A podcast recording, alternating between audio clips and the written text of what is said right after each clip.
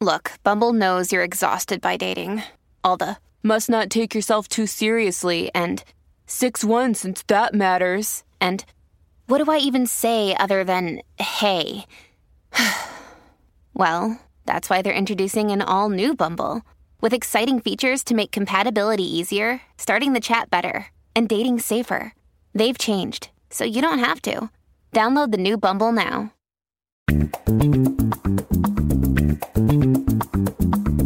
This is the Book Riot Podcast, a weekly news and talk show about what's new, cool, and worth talking about in the world of books and reading. This is episode 249. We're recording on Thursday, February 22nd. I'm Jeff O'Neal. I'm here with Rebecca Schinsky, and we're coming to you from BookRiot.com. Um, hey, hey. You know, we've got Fallout. It's a Fallout. So much. Follow up uh, and Fallout, and like I'm already tired. Fallout, oi. Um, is what we're doing. But before we get into that, actually, I do. I, I said we didn't have any follow up that wasn't sort of the length of one story, but I kind of do. I just forgot, Rebecca. I'm looking at my notes for it now. I, Publishers Weekly highlighted a couple of the books that have been picked for the PBS slash New York Times read along thing. Oh, they did. And they looked at the okay. sales. And um, I don't have the numbers for the second pick off the top of my head, which I think was Sing Unburied Sing. The first pick was Killers of the Flower Moon. And mm-hmm. that increased sales by 65% week over week and wow. bumped it back onto the hardcover nonfiction list at number 11, at least according to Bookscan. Again, mm-hmm. it was 5,000 copies, so it was up 2,000 copies or so, which okay. I don't know what to make of that number. I mean, it's not zero. 2,000 copies mm-hmm. of something is a big deal. On the other hand, a, a, New York Times PBS team up about a book that's already really well known. Mm-hmm. Um, I don't know. What do you make of that number? Anything? Nothing. Nothing burger. Something burger. Somewhere uh, in between. It's the kind of percentage number that sounds yeah. really fancy. Right. Like, ooh, you want to get your book chosen for this because mm-hmm. you're going to get a 65% increase. But the raw numbers are not that impressive. Right. And it's um, one of those things too, where as if, after there's five or six of them, I would guess that that bump lessens. Right. This is the 1st mm-hmm. one out of the gate. You would expect to have an outsized return. Um, but we'll see. I, I, thought that was interesting for them to track. I'm glad. I, glad I said. I don't know. I wish I would have done one of those guests. You know, I wish I would have guessed beforehand to actually put my side eye of the whole business under some more kind of put your money where your mouth is scrutiny about making a bet or putting some skin in the game. I think I wouldn't have guessed quite this high, but I would have said it would move some units. I also don't know exactly what kind of promotion they're giving it. So I've seen an ad in the print New York Times book review for it, which who knows about what you know what, what, kind of juice that gets you. But if they're playing it on PBS radio and, and the New Yorker, or the New York Times Book Review podcast and other places, you know how well known is it? They have forty five thousand people in their Facebook group. Who knows what that means? Mm-hmm. Um, I, I would say probably I'm surprised on the upside at this point a little bit. Now I'm not blown away, but I'm like that's better than I would have thought. That's kind of where I am better than I would have thought too. I think they will see, like you're saying, some diminishing returns yeah. as it becomes not that exciting. It's also an interesting first pick, like that David Grann pick. Is like that's if they had come out of the gate with something that was like a really like juicy book clubby fiction. Mm. Yeah, I wonder what that like where that would have set the bar for the first one that then you're coming down from. Yeah afterwards. That's a strange. I think that's a strange selection for a first round. I think the award is a strange a one for the second one. Like it's it won the freaking National Book Award. Like yeah. I, I mean, I guess they want to talk about it, but in terms of I guess a real test of the juice that that has is book no one's heard of pick. You know, what does that right. do? I mean, is this just right. a secondary social proof indicator of like, oh yeah, I've been meaning to read that really famous book by the National Book Award winner? like, right. I don't know. Are people buying? I guess it's a little bit of like, oh, that reminds me, I want to read that, or in secondary indicator versus this is the the the leverage that this particular book group has to increase the sales and awarenesses of like arbitrary book X that doesn't have, say, you know, The Killers of the Flower Moon was a best-selling nonfiction book of all of last year uh, Sing Unburied Sing is a giant book by, you know, of our young crop of literary authors. Like, I don't know that you pick of one anyone over Ward, you know, in your draft of the future canonical status sort of thing. So, again, I, am not bagging on them. I'm just sort of saying those are confounding factors. And what do you do with that sales number? Um, mm-hmm. To some degree, so yeah, I think you know it's ultimately the top line of a story like this to me is less about what the title is and how many it sold than about how few books you have to sell to get a large percentage. totally agree. It's like really only 20 uh, if you have 5,000 books put you at number 11 at the, at the hardcover nonfiction. Again, right, like David Grann's not getting rich no, off of no, being selected no, for this book club. Nobody is getting rich. Like you're you're going to do pretty well if Oprah picks you. Yeah, actually um, the American Marriage stats are in this week's which I haven't looked ooh, at. yes. Um, I did see that was number 1 on the indie bookseller list for last week, which is not a surprise, but just you know confirmation. Um, again, it's not like the like the old days where you know it was a million copies and she was on daytime basic cable hosting mm-hmm. the authors. Like not not those days, but still, you'd rather take it than not uh, by a long time. All right, let's do our first sponsor, and we'll get into follow up that's even juicier than that follow up. Yeah. All right. Our first sponsor this week is Sometimes I Lie by Alice Feeney. This is out from Flatiron Books. Here is the synopsis. My name is Al- Amber Reynolds. There are three things you should know about me. One, I'm in a coma. Two, my husband doesn't love me anymore. And three, sometimes I lie. So sometimes I lie will be a book obsession for you. AJ Finn, who wrote The Woman in the Window, called it marvelous, a provocative true or false thriller. And Behind Closed Doors author B.A. Paris said Sometimes I Lie is gripping. So if you're into a psychological thriller with an admittedly unreliable narrator, uh, and this time of year I think is perfect for a book like this. It's still cold, like winter is holding on. It's gross and I'm in Kansas right now, and it's gross here. it's gross here too. It was it was gross in Richmond when I left. You need a good gripping book to curl up with, help you pass the time. So you might want to pick up Sometimes I Lie by Alice Feeney. It's out from Flatiron. You can pick it up wherever books are sold, or we'll have a link to it in the show notes. I um I uh, often click on the links for our own sponsors, even though if I know the book, because I'm curious what their landing page and everything look like. Sometimes I is actually a site skin on bookriot.com today. Beautiful skin. And, and, it has one of the best landing pages for a book I've ever seen. I, I don't know what kind of endorsement that is. I haven't read the book. It does sound, you know, kind of, uh, of interesting, but a really beautiful, rich text. Uh, it was great. So I, I, think the link to this, you'll see in the show notes where all the sponsors and links that we, or the stories we talk about there, you might click on it just to see uh, what, you know, the sort of the, uh, cutting edge in book landing pages um, for URLs are. It's a really beautiful book. Um, okay. Uh, what if we just made noises for 20 minutes instead? Um, uh, we will do that basically.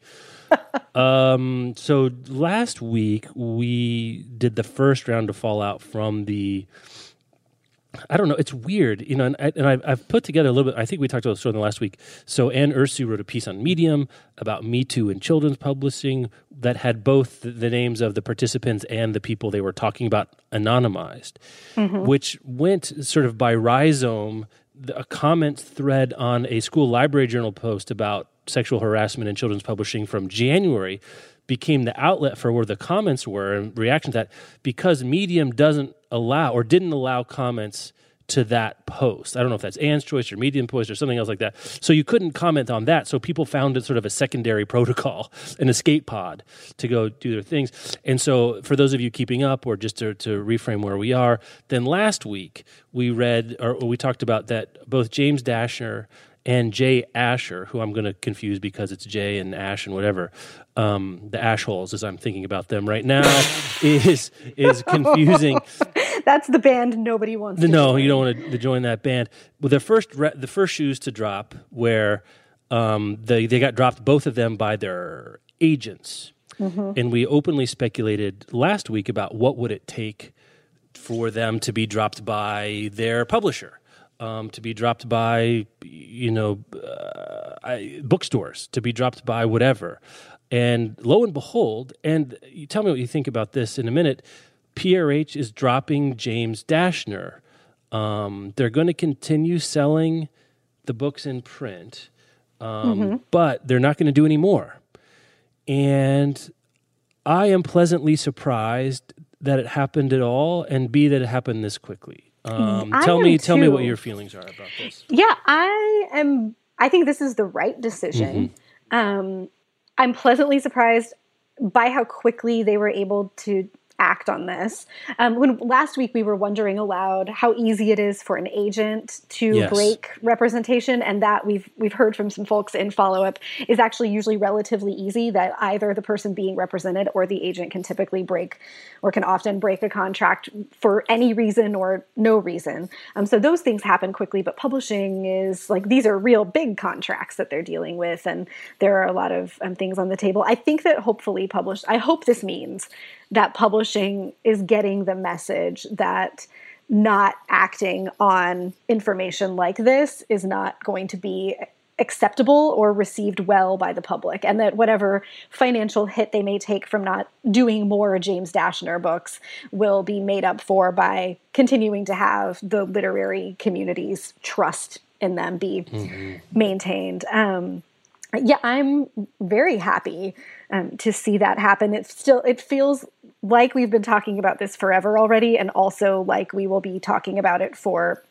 many weeks mm-hmm. and probably months to come. Um, and we did get some feedback also from folks last week who were like, "Oh, please do name some names." Um, so I don't think we want to do a big long laundry list. You can read the mm-hmm. comments of that school library journal um, one as well. But one now, the one that we were heartbroken over um, was Sherman Alexie. Mm. Uh, that there are now at least five women accusing him of sexual misconduct. Um, it will. It remains to be seen if anything's going to happen about that. I haven't seen him comment on it. Mm-hmm. Um, one of our contributors mentioned that calm. Uh, you don't have to say you love me very likely would be nominated for some of the book awards. Mm-hmm. You know, mm-hmm. in the early part of this year, looking back at 2017, it'll be interesting to see if that happens um, and how what the, what other kinds of fallout there might be. Um, but I think this is the right call by PRH, um, and probably not the last one of this type that we're going to see. Um, and I and the tech we're sort of taking now is to cover the news about the fallout. Mm-hmm. Um, and I don't think this is going to be the only node about this. Um, you know, had some feedback, as you might expect, um, from listeners about being nervous about um, people being named in anonymous comments. Uh, I think we both share that concern. I think we are to the point, Rebecca, correct me, amend me, um, you know, if, if, you feel substantially or even moderately differently, that there's a sometimes you can see a pattern. And mm-hmm. I think one or two comments on a post or even desperate over a couple places could be, I don't know, ignored, could be registered but held in abeyance. Um, and it's kind of a we know it and we see it when it's beyond that. And I think with Alexie for that common thread, um, across the Rubicon of mm-hmm. of doubt. Um, yeah, unfortunately. Um, so that, yeah, that's another that's yeah another one that we've been that we've been seeing some news about. Um, but I think I've only seen like tweets of a publisher mm-hmm. announcing announcing it, but not a coverage of it yet, and probably because there aren't uh, to my knowledge, details. Um, but Tristina Wright. I was just googling was, for a post. I'm glad you. Yeah, I, am glad you was accused of something. Um, it's not um, clear. Yeah, I have. I have. I've heard the rumor, but I'm. It's. It's. It's yeah. not enough where I can say specifically. Here. Right by a couple of people, and was dropped from an anthology that mm. she was mm. going to participate in, and by a publisher um, who announced it. I think on Facebook or I, I think I Twitter. I think it was on Twitter. Twitter. Um, and so that like take her book out of print. That, I mean, yeah, with yeah. that with that piece of information, we're working under the assumption that in this case, the publisher knows some things that we don't know mm-hmm. um, that weren't included in the comments about her, um, details that weren't included in the comments about her, or um, what anybody else has said publicly. But for them to have made that decision, they must have investigated and concluded something pretty serious.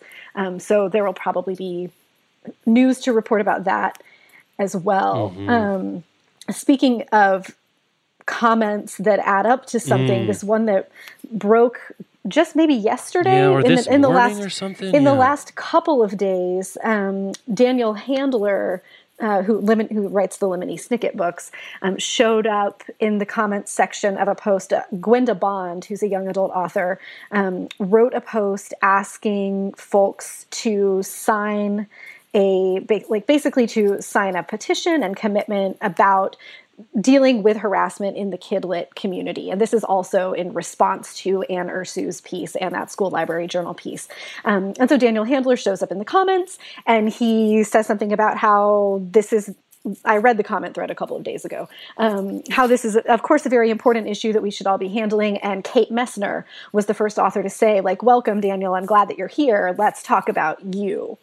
Um, and she tells some stories about inappropriate jokes and comments that he made to her at um, at some events, uh, literary events, a couple of years ago. And then a whole host. And she said, you know, I believe that you're here in good faith and that you want to change, and I'm glad to see that you're here. And so, in the spirit of addressing the problem, let's address the problems that are related to you. Um, and a bunch of other women then jumped into the other women who are involved in the kidlit community jumped into the comments as well to share their own experiences uh, of being harassed by him. Uh, and the coverage here, this is from um, Pacific Standard, is the link that mm-hmm. we have, notes that the the women here made special care to say like this is this was an assault that happened. Like they're talking about the spectrum of mm-hmm. bad behavior. Like this isn't the he didn't do the worst things that a person could do but the things that he did made these women feel small. He um, they were certainly inappropriate in a professional context. He has he's very well known and has this position of power. Um, so there were a lot of things there. And the big question now is how's publishing going to deal with Lemony Snicket. Mm-hmm. Um, because this certainly appears to be a pattern based on the uh, the number of comments, the similarities between those comments about this behavior, um, and just the, the sheer sort of volume of one of young adult and children's books' biggest stars. Um, mm. So I, that's a big question. Maybe by next week we'll have an answer about uh, what his publisher is doing. Yeah. But we'll have a link here. You know, if you want to read the specifics, there we'll have a link about that um, as well. But you know, this is waterfalling into all sorts of things where we were wondering aloud and asking our listeners last week like if you're a librarian or you're a mm. teacher what are you doing about these people's books um, uh, one um, response just one response from a bookseller um, about dashner who has long mm. recommended the Maze Runner series, sold a bunch of them, and was heartbroken and is pulling the books off the shelf. Um, and is not thrilled by that decision, doesn't feel confident about it, feels torn, um, which I could certainly understand. Um, mm-hmm. You know, it's hard too because, well, because there's so many reasons hard, and I don't need anyone here listening to, to understand why it's hard, but there is something I'm having trouble with you can and cannot separate the book from the artist, right? Mm-hmm. Like I can I can read Ender's Game, just to use one we've we've talked about before. Somehow I feel like I can read Ender's Game in good conscience from my library or something like that. Um, I don't know why, and I might be wrong. And maybe it's because I'm used to Orson Scott Card's deal. Um, maybe it's because it feels like and you know what, what's the baby and what's the bathwater? I think we're all trying to figure out uh, mm. a little mm. bit. Um, so I, I, don't know. I think it's tricky. I I can certainly understand. Maybe we don't always feel th- this way about these particular books. Um, you know, I think some people think or are feeling like I, I, can't abide that person financially benefiting from me selling their book, which I totally get. Um, and I would feel the same way. I don't know why I don't feel the same way about, you know, a holes from history yeah, you know, you I know, don't know. It, it's tricky. I've been. It, it is tricky. I've been thinking about that and talking about it too, and I think it's really difficult to like retroactively rewrite your relationship to yeah. a piece of yeah, art. Um, and so where I am on it right now is like like a prayer for Owen Meany is a book that has meant a lot to me for like 20 years now. Mm-hmm. And if it turns out that John Irving is a creep, I will be very unhappy. I will not buy any new John Irving books, mm-hmm. but I also don't think that I could honestly say that that information would change the way that I have felt about a work for 20 years. Mm-hmm. Um, I wouldn't recommend any of his books publicly anymore. Like, I would not be using the platform that we have to suggest that people support his work in any fashion. Mm-hmm. But your private, I think your private relationship to art you've already loved, mm-hmm. you know, is that it's hard to rewrite it. Like in the same way that I think it's a cousin of the argument of like making a new Ghostbusters with women in it doesn't change your relationship with the original Ghostbusters that you loved, you know? Um, that all those guys were so upset about this summer. Like finding out new information changes my feelings about a person's forward going work. But yeah and like I probably yeah. wouldn't go back and read any of the John Irving books that I haven't already read from his backlist. But I at least this is where I am on mm-hmm. it. I don't think that it I don't think it would be authentic to like try to retroactively rewrite my relationship to a piece of art um, based on that. It would be really sad for it to be for that like meaningful thing to be tinged with knowing something really gross. Mm-hmm. Um, but that's that's kind of where I have fallen so far on this. Who knows? Like it just yeah. feels like a moving target. No, it is a moving so target. And I guess one thing too, it's a good point to say, you know, that experience, that relationship you have a book, it, it certainly can be altered. It can have a different shade um, to it too, but it doesn't necessarily mean the bit will flip from "I love this thing" to "I hate this thing." It could yeah, be. And I mean, you know, it's like, but the, bad people write good books, and good people write boring bad books, and I don't know what to do with that truth. You know, I don't know what to do with the truth of I love Walt Whitman, and yet he prevaricated and lied about, you know, he wrote false reviews, he wrote anonymized reviews of his own books in newspapers. Like that's fraud, you know, like whatever. I mean, I'm even saying it with a laugh. But if someone did that now, right? Mm-hmm. I, mm-hmm. I, don't know that that's something that you could deal with. And, and there, there is some, maybe we will move to a moment this is what I've been thinking about of late, of which it's not that I separate from the art from the artist, nor do I conflate them, but somewhere in the middle, a third way of the book is great, but mm-hmm. the author is bad, but they did this you know, thing, but I, I don't know. Maybe I just I wonder if that's going to be a possible way of of handling some of these things. I don't know. I think also our private relationships to pieces of art are really different from public sort I guess public responsibilities that like teachers and librarians and members of the media like us right. who have a platform to recommend work on that like those are it's two different kinds of math you know mm. like how I would feel about my long-term relationship with a prayer for Owen Meany is a separate calculus from what I would what kind of responsibility I would feel to ever talk about John Irving at all publicly in a place where people pay attention to what I say about books and make economic decisions about those that you know based on those recommendations that lead to support of authors like that lead to like direct financial support of authors who have done terrible things.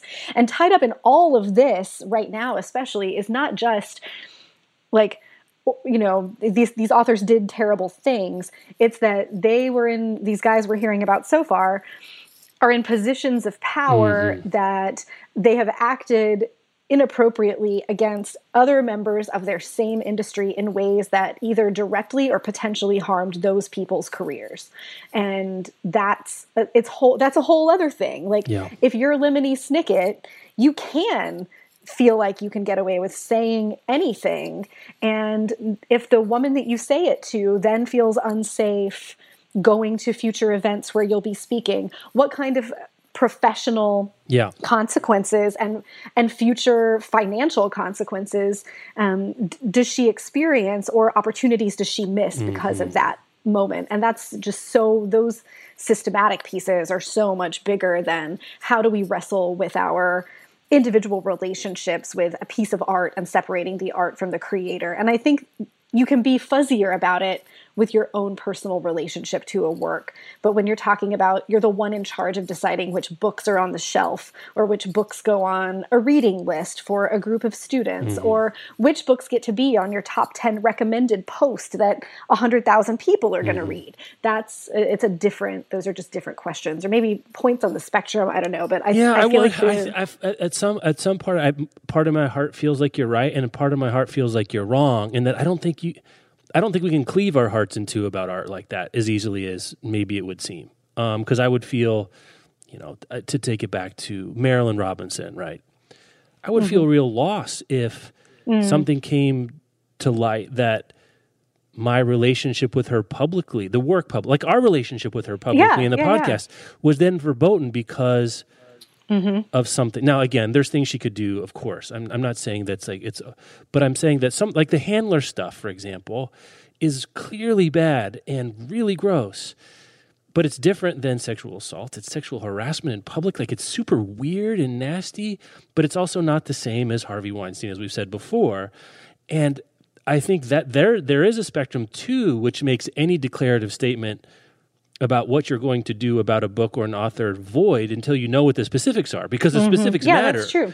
Um, yeah, the specifics do matter. So the specifics matter. So I don't know. So because this handler stuff, at least what we know now, is gross. And even and um, the author talks with Anne Ursu and some other people, and even Anne, even Anne, or Anne is saying this isn't assault, but it's harassment. Mm-hmm okay i don't know what to do with that difference. It certainly i feel and can i don't feel i understand the difference. But does it it does it cross the rubicon of taking action about Dan, daniel handler's work right? And that's what's weird right? Like mm-hmm. are they mm-hmm. all going to so like if it's not i'm never going to talk about them in public again. I'm not going to recommend their books. Is that our only choice right? Because it seems like everyone who there, there's a line that someone has to cross, and some of this I'm I'm kind of talking around editorial discussions that we're having ourselves, right? Do they get put on a list? Do they get, you know, we just don't talk about them. Their books are off limits, and there's a minimum viable threshold to be on the list, and everything that one does to get on the list is sort of functionally the same in terms of consequence. Or what can happen in the future, and I think you know, I, some I got some really nice feedback about uh, people appreciating us saying we can change our minds tomorrow. You can change your minds tomorrow. It's okay to not know. It's okay to be angry and feel like screw all these people forever if that's what you do. But also, you can hold, you can come back and reevaluate how you feel about it. It's just such a messy transitional moment um, for how we're thinking about this. And as Handler one, I think is a little bit farther down. Tell me if I'm wrong. I, I, might be wrong. A little farther down the spectrum of badness than some of the, at least from by Dashner and Asher being dropped so quickly. It feels like there's nastier stuff going on that we mm-hmm. don't know mm-hmm. about. Well, yeah, I, I don't know. I, am not sure. I'm not well, sure. I'm not sure. You know, I'm. I don't know if there's nastier stuff. Maybe there's not. Maybe handler there's not. that yeah. we don't know about. I think um, to like just to build context. I think if Daniel Handler were not famous and powerful in the world of kidlit, his these would still be very inappropriate behaviors. Yes, yeah. But their their potential impact would be different and so that like that's how does that factor into the math yeah. that people do like um prob- maybe to segue to another of the stories oh, that is on this yeah. list mm-hmm. um last week um, Myke Cole, who's a sci fi and fantasy writer, wrote a blog post where he owned up to having harassed women, basically to aggressively hitting on them, um, like unrelentingly, and that women told him after the fact that they like did not want to attend events where he was present. Um, he's removed himself from the board of some organizations that hold social events for people who write sci-fi fantasy because he no longer wants any woman to not attend an event because he will be present. Um, so and and he's like he's kind of known in the online world of sci-fi fantasy but he's not daniel he's not the mm. daniel handler of sci-fi fantasy um, i think that if the myke cole of kidlit had made the comments that Daniel Handler made, they still would have been damaging and inappropriate, but because he doesn't have the kind of power and position that Daniel Handler has, um, the size of the impact would be smaller. Um, and so that's like just to sort of put those pieces together mm. and think about that there's a bunch of vectors, and one is how egregious is the behavior, and another is what kind of impact does the behavior have on the victim mm-hmm. of it, both personally and professionally, and what kind of fallout is there then a risk to other people for, for experiencing those same things? Like it, they're and they're all connected. These pieces magnify each other. If you're famous and you do really horrible things, that's worse than being unfamous and doing some kind of terrible things. But if you're famous and you do kind of terrible things, how does that compare to being unfamous but doing really terrible mm. things. Like, how does it all? You can't. It feels like there should be some rubric where we can somehow figure out a way to assign each. it reminds me of, like a, uh, a that number. scene in Dead Poet Society where they're evaluating poetry. Right on one on one axis, exactly. you have yes, you have one axis, you have the um, skill with which the the, mm-hmm. work of art is executed. On the other axis, you have the importance of the theme. Yes, and you can sort of graph and calculate the surface area of the resulting triangle to calculate Mm-hmm. Mm-hmm. I think we do. I think a lot of the comments I've seen in insiders on Slack and, and Twitter and other places is I feel like one thing people are, and I, I people, I, I am a person and I am in, definitely a part of this, is wanting a differential to properly assign yeah. justice what is the badness score? Yeah, what is the situation and the specific mm-hmm. words and the timeline and the fallout? And if we get all those things dialed in, then we can take it to our mental judge and assign the appropriate sentence of four to seven years or or community service. Like we have a model in our screwed up justice system for like the the increasingly bad thing you do, the longer you get in jail. We don't know a what jail is and b how long you should be in it for this stuff. We don't know either of them nor do we really have a sense of what reasonable doubt is at this point. Um, so I think if we're using the justice system model, we're kind of nowhere. And what people are concerned about, I, I think the people who are being cautious on the side of taking these accusations all the way seriously, entering them into the record, so to speak, is knowing that it's, these these are not legalistic terms that would hold up mm-hmm. in a court of law, which they're of course right we are also not in a court of law, but I understand the reticence, even if I don't share the the interpretation or analysis, at least for this particular moment at 11:38 a.m. on Thursday, February 22nd. um, but I do think there is something like we want to we want to shape a just response to this behavior, and we don't know what that is. It's it's tricky, you know. I do think that part of a just response is there actually being consequences. Right, yeah. yeah. Is that your segue? And, I mean, you brought up this, but let's talk about yeah, this. Yeah, this is my segue to Myke Cole wrote this blog post. He acknowledges the wrongdoing, apologizes for it, amongst some other things. And like there is a tendency when a man does a thing wrong and then acknowledges it for there to be we've called we call it cookie giving mm-hmm.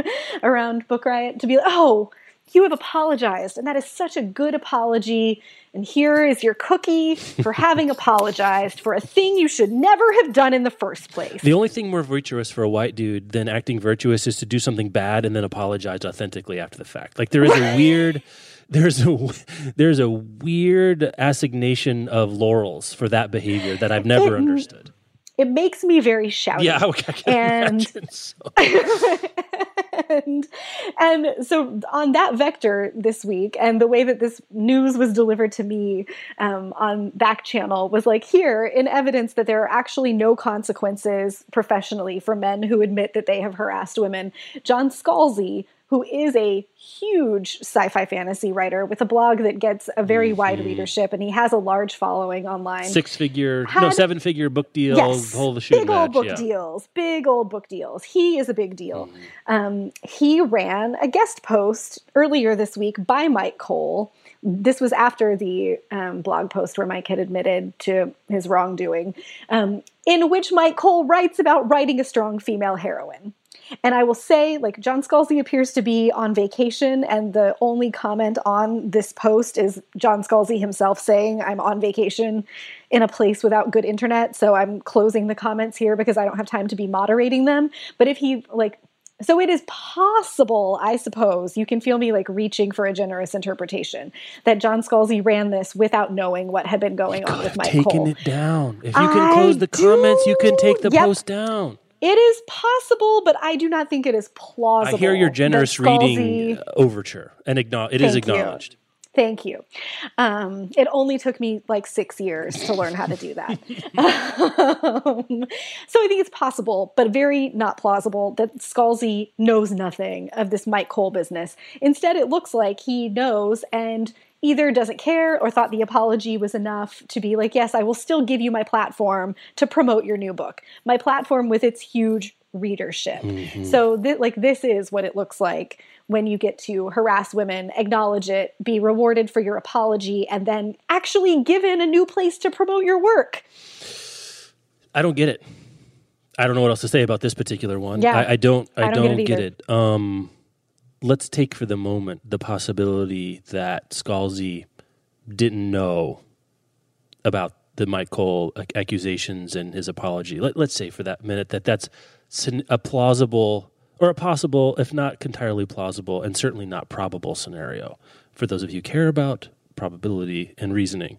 Um, the, the, let's say then that I mean, because the thing that really makes that fall apart is your Wi-Fi on your cruise ship is good enough to know there's a problem and to shut down the right. comments, but not to click on three links or like to find out what the problem is and take the post down and say, you know what, I'll look at this and I'll think about it again later. Like that's okay. You could have done and that. Scalzi like tends to be pretty aware in general of online issues and very vocal about social you issues. You know, though, Rebecca, I mean, come on, you, you know that you you so, you've told me more about this than I've ever learned on myself. But like, you can't believe any of these guys.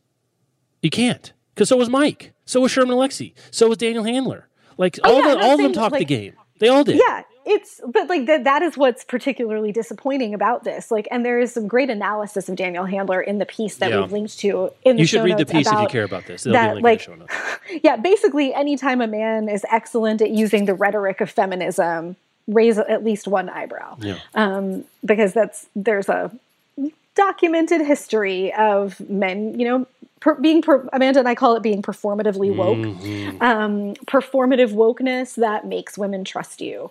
Um, performative wokeness that makes you seem safe. And so, like, I don't know to what degree the Scalzi stuff is or is not performative, but I was previously willing to believe he was genuinely using his platform to raise awareness of these issues. And he was active in encouraging people to sign a petition previously for um, literary events all having like codes of conduct mm-hmm. about what would be acceptable behaviors. Like this is a thing that he at least knows is a potential problem and is aware of and has discussed online and has used his position to discuss that. So it's especially disappointing then to see this happen like three days after, um, to see him give a platform to somebody who like yeah, Myke's apology was a good one, but he shouldn't have had to make it in the first place. And the response to someone acknowledging that kind of behavior and responding should not be here, have access to my million readers. And it's such a piss in the eye, too, that the post is about writing strong female characters. Like, it's one so thing if it's like, much. if it's something about just some arbitrary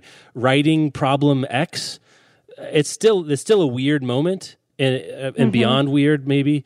But that this is the topic is yeah, it, even more you know, puzzling also, and infuriating. I'm just gonna say, like Myke Cole should have emailed John Scalzi and been like, "Dude, this is not a good That's time." That's a like, really just, good point like this is it's ultimately like this is ultimately a Myke Cole problem yes. where if you're if you have just like this is a lack of self-awareness. He got like just enough self-awareness to figure out with the help I will say also of a woman friend who emailed him about his behavior. Like got just enough self-awareness to figure out that it would be a good move to admit publicly to having done this. Sometime when we get get drunk and do a private podcast just of oh close reading that note I, have talked to you a little bit, but there's there's a lot uh-huh. going on there. I again, a, again, it's all beyond the pale of responsible reportage to, to speculate.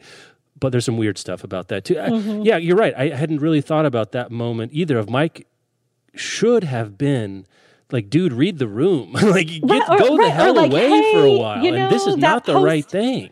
Right, like that post I wrote you about strong female heroines, this is not the moment for me to be talking about women at all. Yep. Honestly, and like the thing that I said to you privately is if no man ever writes another anything about how to write strong female characters, that will be also just fine. Like women are doing okay, guys. Right. Is, is there is there another blog post from on Scalzi's blog from a guest about writing strong female women and is it by a woman? Like is this the first post mm. on hmm. Scalzi's blog about writing female characters? Oh, is by Michael? I don't I mean, want the answer I'm to this trying not to laugh because I don't know what else to do because it's so absurd. Anyway. So this is what it looks like when there are not consequences. yeah, and I don't. I mean, I've or been I've been traveling with bad Wi-Fi, so I do know it's tough. But that if I'd almost be more willing to think that's true if he hadn't said anything. Like mm-hmm. I just, I it was scheduled. Myke turned it in. Maybe Myke didn't even know it was going up. Like he turned, he, you know, these are things yeah. that happen. Those are all or like, possible things. If he hadn't closed the comments, if it had yes. been like this Radio happens silence and Scalzi comes John, back yeah. from vacation and is like, oh you know, my oh god, now there's a hundred so, this people. Is crazy. oh my god, I didn't yeah, know. Right. Yeah. yeah. Anyway, I'm sure we'll get an apology from John that will be heartfelt and warm, and everyone will applaud him and whatever. Um, so I don't, okay, where are we? I'm off the agenda. I'm looking in the space. I, I, I don't know where we are. That concludes our moment of grossness, and we can do our um, next. Mm, let's do our sponsor, uh, and we got some other stuff. I'm, I'm, not going to promise well, it's all not gross. Uh, it's not. Yeah, this is this this particular right. flavor. We'll move on to the next uh, garbage. All fire. the fruits on the tree are gross yeah. this week. all right, this episode of the Book Riot Podcast is sponsored by Libby you know, it's I, I, haven't been talking about Libby. I should have been mentioning how much I like Libby before. I know you're this is going to be a shock to everyone to hear that secret. I like Libby. Jeff O'Neal loves Libby. Libby, it's the one-tap reading app from Overdrive. Uh, from your library, powered by Overdrive, downloading Libby to your smartphone allows you to borrow thousands of ebooks and audiobooks for free, anytime and anywhere. You do need a Wi Fi connection. That's not technically true, but I see what they're saying. You'll find library books in all genres, ranging from bestsellers, classics, nonfiction, comics, and much more. Libby works on Apple and Android devices and compatible with Kindle. All you need is a library card, but you can sample any book in the library collection without one. In some places, Libby will even get your library card for you instantly through the app, which feels like magic. Learn more at https colon backslash backslash meet.libby.com backslash period or search for Libby in your you know app store of choice. Happy reading. Um, my sister in law Meredith and her friend Scotty, who Scotty listens to the show. Hi, Scotty. Uh, Hi, Scotty. We're apparently talking about Libby at lunch, and so Meredith was texting me a bunch of Libby related questions. So I, I can verify that civilians out there are using and loving uh, Libby. Meredith told me about it, but she's doing the Read Harder challenge, and she told me about a book um, that she's listening to through Libby that's called Skyjack. That is sort of it's a history of you know DB Cooper who jumped off that plane in the '60s um, with a bunch of money. Do you know this story? You don't know this story. I can no, tell by your I don't know this story. Basically, no. a dude boarded a plane from I think Portland to L.A. was the flight, hijacked it, landed, got, got the plane down in L.A., asked for two hundred thousand dollars in cash and to keep keep the crew on board, then fly back toward Seattle.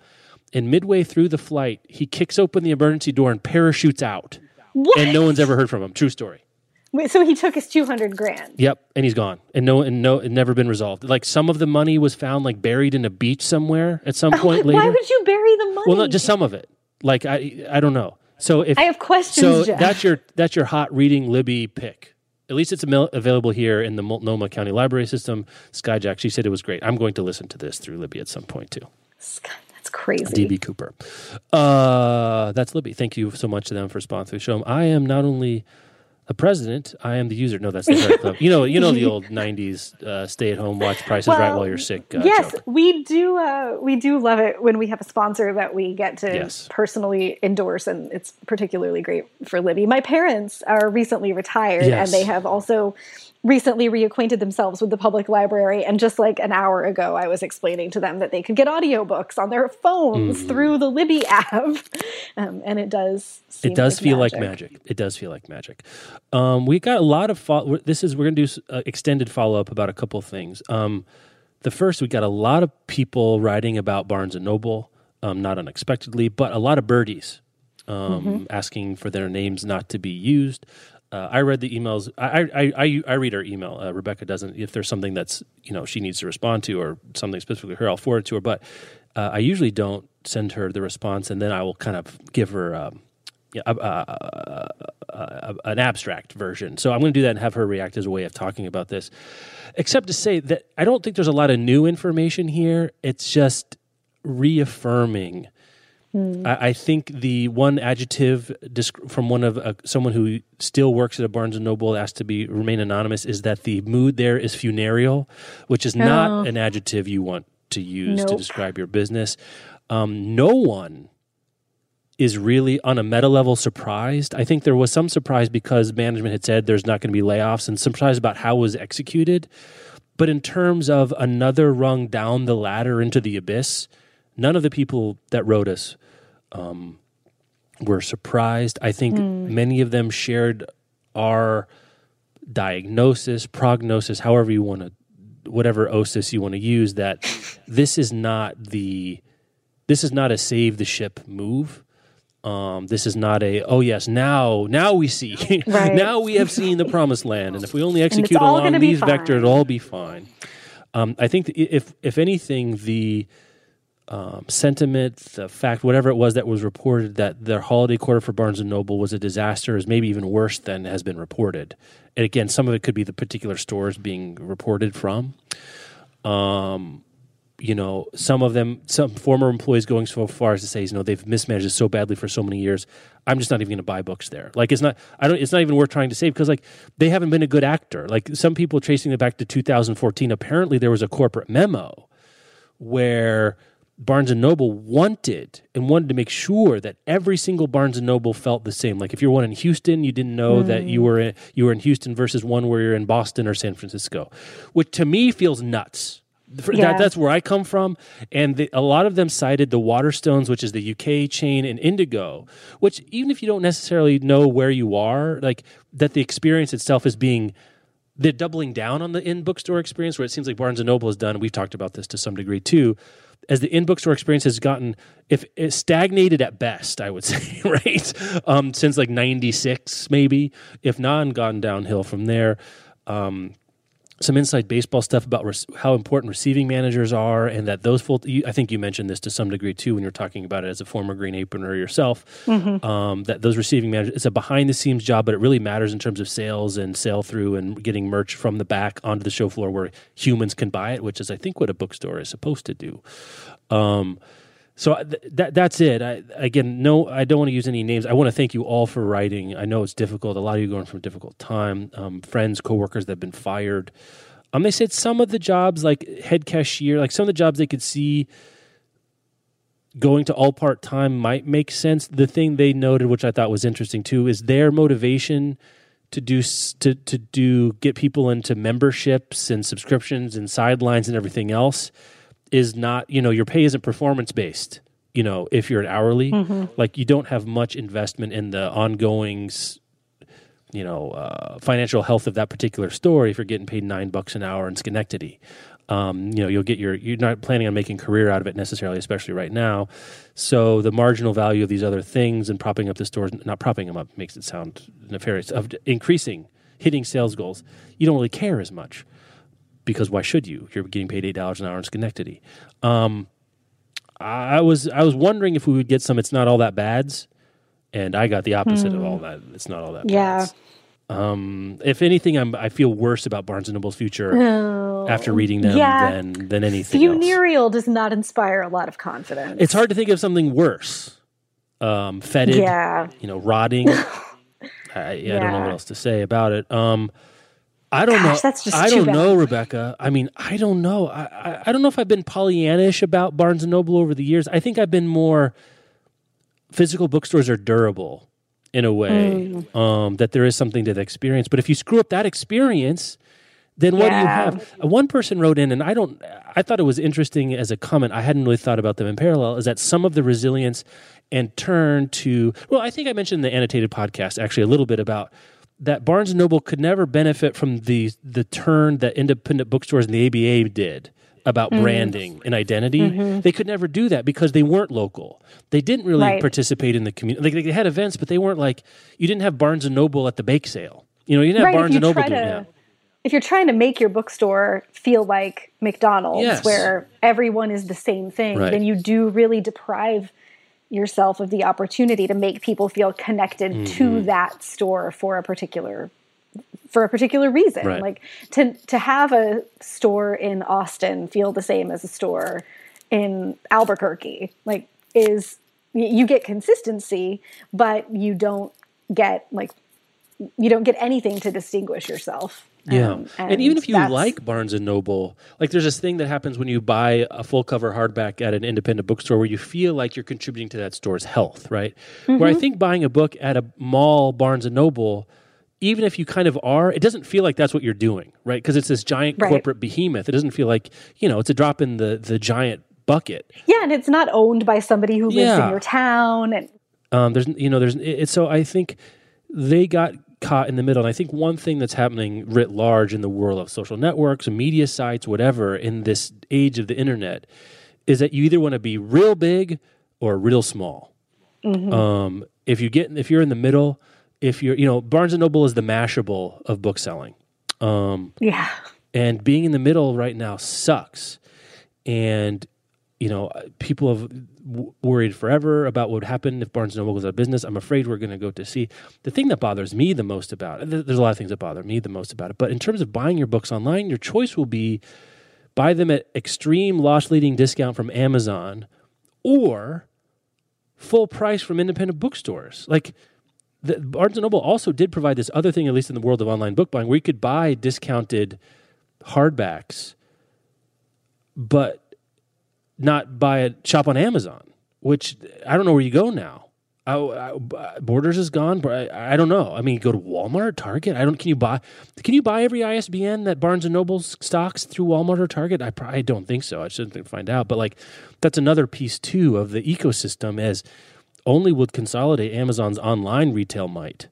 Um, all right, all right. Now I'm just monologuing. I mean, I'm not sure what else to say. Rebecca, uh, any any other thoughts? I mean, what are we gonna? I guess one thing people were saying is like, when are we gonna know? Are we just gonna wake up and they'll go bankrupt, or like, what? Wh- mm. How many shoes does this caterpillar have to drop? I don't understand. I am, I am sad to say. I think it's gonna be. It, my feeling about it is that it's going to be like a long, yeah. slow decline that I would almost prefer to just wake up and get the news one day that like this has happened and now it's over um, and just process but given our history with barnes and noble and barnes and noble's can't even history right. with sl- i was going to say with slowly failing which is what they appear to be doing uh, i think it's not going to be pretty it's going to get ugly before it gets any better would be my i mean i guess if we're really in this mode of a of a slow or medium slow decline, then you might see something at the corporate level, like we speculated about last time. Of it goes private,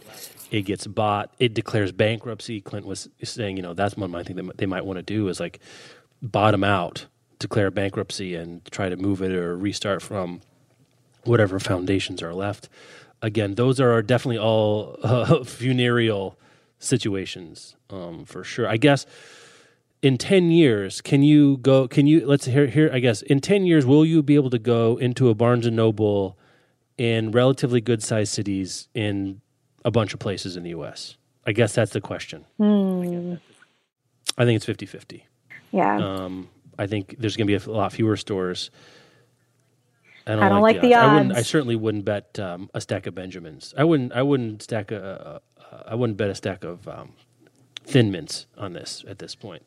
And I do like a thin mint. Maybe that's not. Well, I mean, uh, maybe that's yeah. You like the thin All right, mints let's do too. our last sponsor, and then we'll we'll do a couple a real round robin of, of stories. Yeah, our last sponsor this week is A Girl Like That by Tanaz Bhathena. Zarin Wadia is many things a bright and vivacious student, an orphan, a risk taker. She's also the kind of girl that parents warn their kids to stay away from, a troublemaker whose many romances are the subject of endless gossip. As her story is pieced together, though, it becomes clear that she was far more than just a girl like that. This beautifully written debut novel from Tanaz Bhathena reveals a rich and wonderful new world. It tackles complicated issues of race, identity, class, and religion, and it paints a portrait of ambition, angst, and alienation that feels both inventive and also universal. This begins with Zarin and Porus, who are the main characters. They are dead in a car crash in Jeddah, Saudi Arabia. The rest of the book is a fast paced, fascinating story that unfolds with multiple voices coming together to unravel the mystery of their deaths.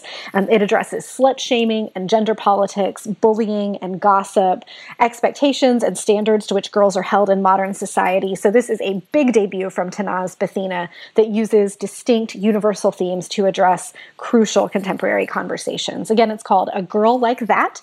It's by Tanaz Bhathena and it is out now. We'll have a link in the show notes. All right. Um, a little more follow up in in in gross dudes who stayed too long at the gross dude party in the news cycle. He who shall not be named mm. dropped his pathetic, doomed, sad, weak. He's like the 24 year old who's still going to the That's high right. school He party. definitely is um, uh, Matthew McConaughey and Dazed and Confused at this point. Um, drops his lawsuits against Simon Schuster. There's there's some transcript of him trying to represent himself in court, which in my, to my mind has not ever in human reality been successfully done. like only Matt Damon in Goodwill Hunting. I think that scene alone has gotten people to think that it's possible. I think it's one of those situations where it's like it's like going to try to hit major league hitting. It's like I didn't look that hard. And It's like, I could I could stand it against a 86 mile per hour curveball. Nope, you're dead. You should just go away and go away in shame. Yeah. Um, and he's gone. Even actual attorneys are not supposed Yes, that's to right, represent that's right. themselves. Uh, so I don't know. Like you know, you know what makes you know what you know how fast the news cycle is. This story we first covered in 1978. Did you know that? That's the first time we talked about this story. It's been It 40 feels like years. We've been talking about. No, it just feels that way. It's probably like yesterday. That that's how the news cycle goes these days. So in terms of the book related uh, angle on this dude, this uh, this is it. He dropped. The, we talked about the suit. We sort of talked about speaking of people hitting every la- rung of the ladder on the way down. he certainly did, um, and this was the final thud uh, of this particular book related story. Um, so, in the halls of justice, I think this one goes on the chalkboard for now. Um, God, this is another terrible story. Okay, you get to deal with this one. okay, yeah. At least it's a horse of a different Is it, color though? today. Is it? Man, Yeah. no, it's all It's all bad. It's it's just all bad. It's like two o'clock in the afternoon here. I want to have a beer. This oh, is just God. sad. So, residents of Orange City, Iowa, are petitioning the public library for a couple of things related to books that deal with LGBTQ themes. The first is they want those books to be kept in a separate place in the library, a separate section, which okay, we've heard this story before.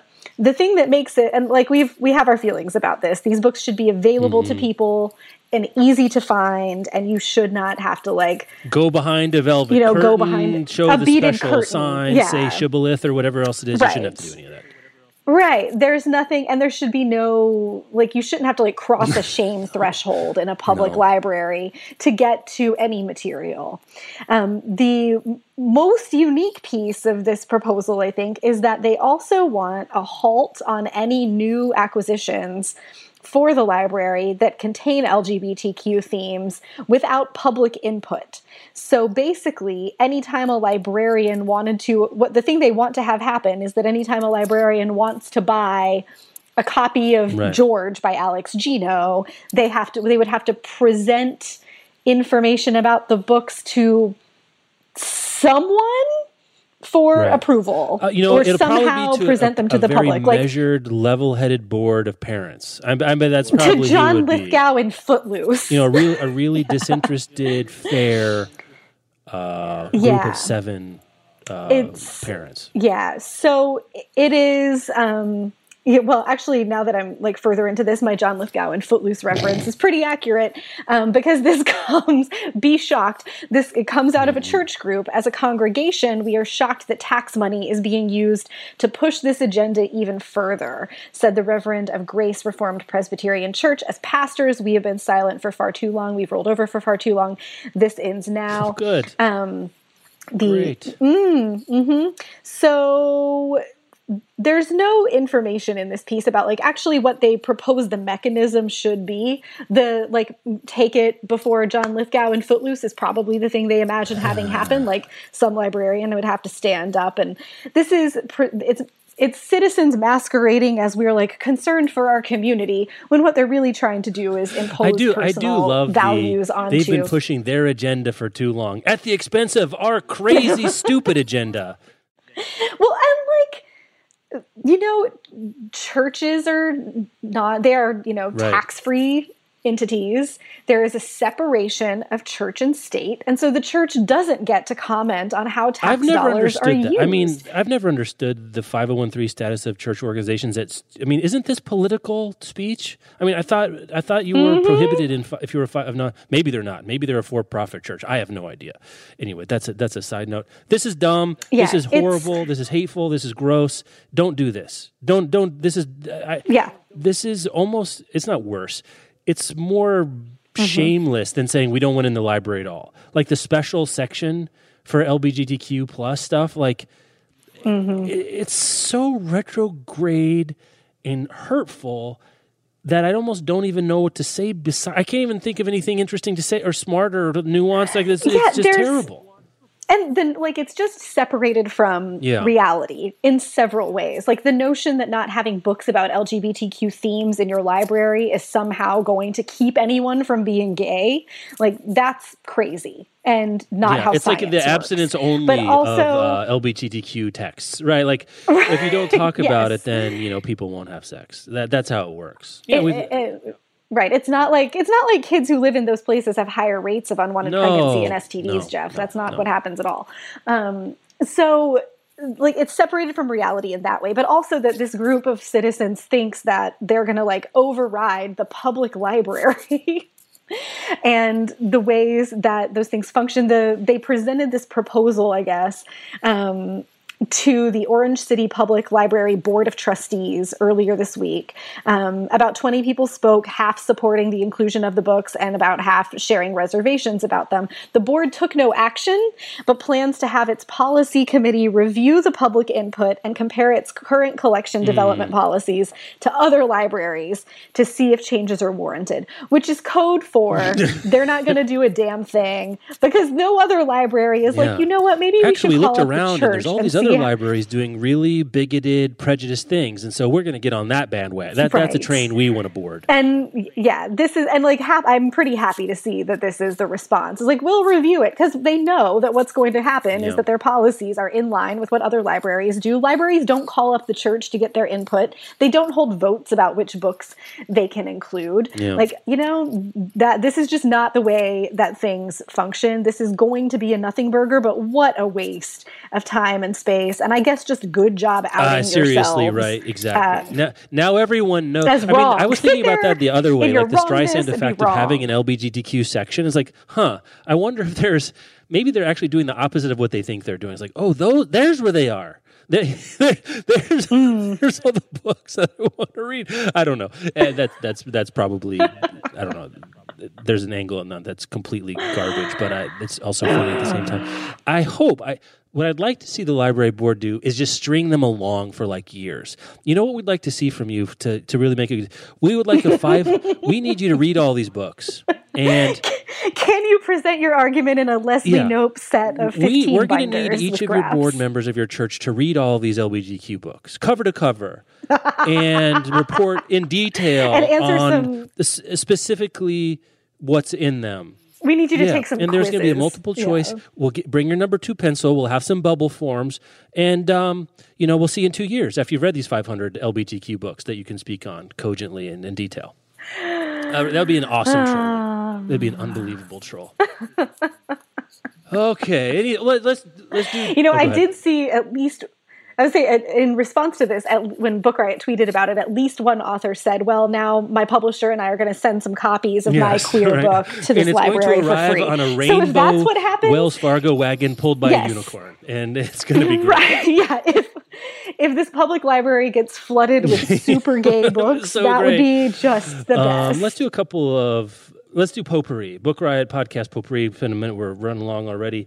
So uh, this is more of an annotated thing, but you found that I didn't even see this. You texted or slacked it to me that um, they're going Mm-hmm. to publish versions of Mary Shelley's original text of Frankenstein. If you listen to annotated, did, did that make it into the show where we talked about how um, Shelley, uh, Percy Shelley, edited and rewrote a lot of it to make it kind of worse and like the original manuscript of frankenstein might be better like more concise but anyway that there, there's been in um, i think at the bodleian at oxford no bodleian's at yale what's the one at is it bodleian I'm getting my uh, snooty libraries confused. Anyway, the Ox- yeah, I was anyway, like, I it doesn't what, it doesn't matter. I think the are. Oxford has the, Mary Shelley's original manuscript, which by by some people who've read it thinks that this might be a better version of Frankenstein. 2018 is the 200 year anniversary of the publication of Frankenstein, so it's not a surprise. But I thought that was I'm going to buy one of these for sure. I'm going to take a look at one of these. Um, there's a link in the show notes if you want Yeah, to pretty more about cool. that. And uh, you want to do the the hair and the the, the the human detritus and old book story? Yeah. Oh my god. This is just a weird story. Like that's how I put it in our agenda. weird. It's just weird. Colon. Here's the headline. Um, a researcher at the Schaffer Library in New York discovered what they believed to be a lock of George Washington's hair inside an 18th century almanac. The strands are thought to have been given to the book's owner by the son of Alexander Hamilton. and there's like a bunch more information about this, but it's just Amanda was like, "So is this going to be Hamilton Part 2?" Like it's just, you know, from an era where people exchanged hair as a keepsake. So apparently it's probable that Martha had given Eliza some of George's Quick aside, hair. I don't like that. And in turn, Okay, that just I, I didn't. know can we just have a moment to be glad that we don't don't like exchange that. hair There's nothing acceptable about that. Anyway, go ahead. yeah, no. So Martha Washington gave Eliza Hamilton some of George's hair, which was in turn given to their son, James Hamilton, who later distributed it strand by strand as a precious memento to close friends and family. And some of those strands are in this book. Of course, there's no DNA, It- the- so like the- we don't have George 1000% Washington's DNA. say you can't confirm. It's one thousand percent the cat's hair. but it's like just how even like if i'm paging through an old book for Yeah. at the library and i'm like what is this i think i'd be like gross Oh there's yeah, hair in this I book leave the But li- how do I you even immediately set the book down and run. right I don't. I don't I'm not like oh, I light it on fire look hair. and whose might it be like just how this even made it to be a story No, no, I don't like that. No, i no, i, don't like- like i'm kind of flabbergasted No, I don't like the exposure of the hair arbitrage economy. Oh, hair oh wait, hang on. No, we, we know this because there's a librarian who further examined the almanac. Read the the details, Yeah. Schinsky. Um, That uh, there was an envelope where the lines "Washington's hair" were scratched out. Um, so they have some some written uh, indication that this is George Washington's hair. But like, why? Who? Ca- I just I don't, I don't like the, the celebrity hair economy of the early late 18th century America. There's nothing about this. I like um, enough of that story. Okay. Uh, I need to go wash all of myself after hearing about that. I don't like that. Your brain. Uh, Just so that's wash the story. You can find more details in the show notes. If you have related links about sh- the distribution of human detritus of celebrities, please do not email us at podcast at bookriot.com. I do not want to hear. No. But you know what? If you have some delight or a candidate for hero of the we week, my need- heart could really we use could that. use a add a girl story uh, for sure. yep. Uh, but as always, feel free to email us at podcast at bookriot.com. Got a lot of script feedback. I guess we'll save that. Maybe we'll, we'll, we'll come back around to script. Um, some points that some folks were making that I wanted to, to, to get your take on. Uh, thanks to our sponsors this week, including Libby. You can go check out Libby. Sometimes I Lie and A Girl Like That. Links to the show notes available there. Um, again, next week is our 250 show. If you do have a question for us, now it's it's kind of, kind of like um, Vito Corleone's uh, daughter's wedding. You know, you, you, can ask a question now. Don't we're not going to make a whole big deal out of it, but you got it. There's a window for your question asking. Uh, could be about whatever. Um, we'll see if there's anything interesting that floats to the top there. Thank you guys so much for listening. I hope we didn't depress you too much. Again, the Great Reckoning um, is quick. I think the speed. I think we're and and hopefully that continues so we can get through this particular tunnel forever. How long it may go. Rebecca, thank you. Thank you. Have a good one.